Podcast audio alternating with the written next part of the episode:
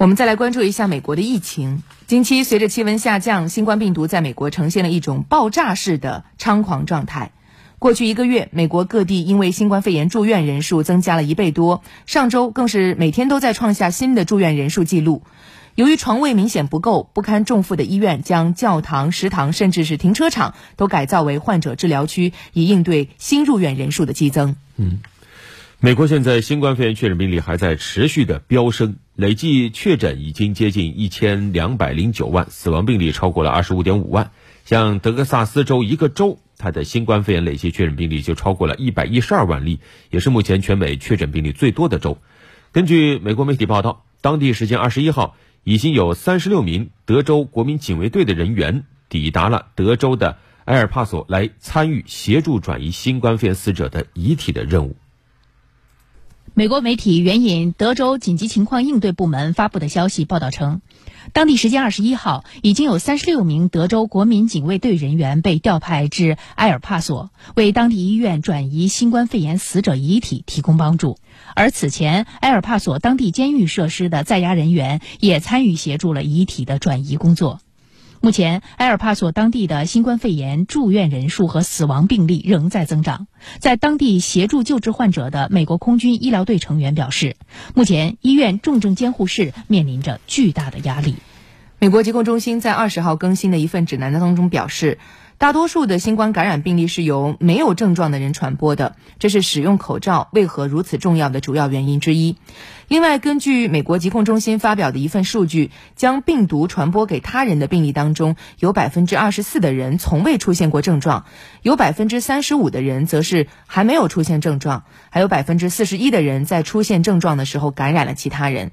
美国疾控中心表示，人们感染新冠病毒五天后，传染性会达到最高水平。病毒都传了一年了，这都是多新鲜的事儿啊！现在才公布吗？美国公共卫生官员警告，鉴于社交活动越来越多的转移到室内，病毒在室内环境更容易传播，所以冬季应对疫情将非常困难。专家也对感恩节期间美国的全国旅行可能会引发病毒更快传播表示担忧。美国疾病控制与预防中心本周建议人们避免感恩节出行和聚会。有没有效呢？不知道啊。当然，我们看到美国的食品和药物管理局，也就是 FDA，它当地时间二十一号批准了抗体鸡尾酒疗法的药物紧急使用授权。这个新冠单剂抗体混合物获准用于治疗新冠的轻症和中症感染者。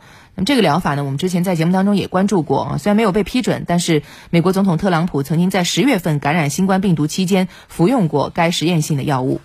现在疫情对各国经济影响还在持续，为帮助航空业走出新冠疫情带来的困境，韩国现在就别出心裁推出了一个。哪儿都不去的国际航班观光游，哪儿都不去，有意思啊！对，因而游客从首尔附近的仁川国际机场起飞出境以后呢，不去别的国家落地，而在空中晃一圈，领略领略一番美景以后，再返回到仁川国际机场 啊。那么，这个新型旅游项目的各项准备将于本月底完成。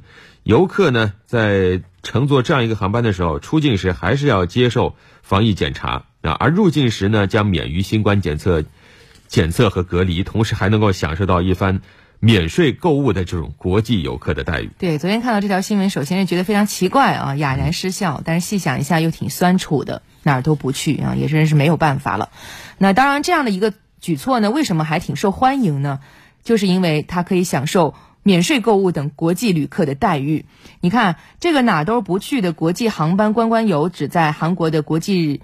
这个仁川机场运营，游客在航站楼免税店购物的累计金额上限是六百美元，可以购买价格不高于四百美元的至多一升含酒精饮品，至多六十毫升香水和两百支香烟。这个额度不大啊，不大，不知道有没有吸引力。那反正他也是出去晃一圈就下来嘛，你可以不费时间。但是我有一个自己的切身感受啊，就是上周末啊，我去了一下我们对面的武汉国际广场啊。大家知道武汉国际广场的一楼那都是奢侈品牌，对不对？嗯。哎，你发现现在的这个一楼特别热闹。人很多，有很多的这个奢侈品牌店里面，几乎就是就是在排队排队购买。所以这是一个什么样的变化呢？自从这个国际疫情开始严重之后，这个出境游几乎就已经叫停了之后，很多人他的这个购买的这种需求啊，转移到了国内。嗯，所以现在国内很多大商场的这个奢侈品的销售额和此前相比，反而有了一个上升的一个状况。所以你像那一万多的羽绒服，人买起来跟买白菜似的，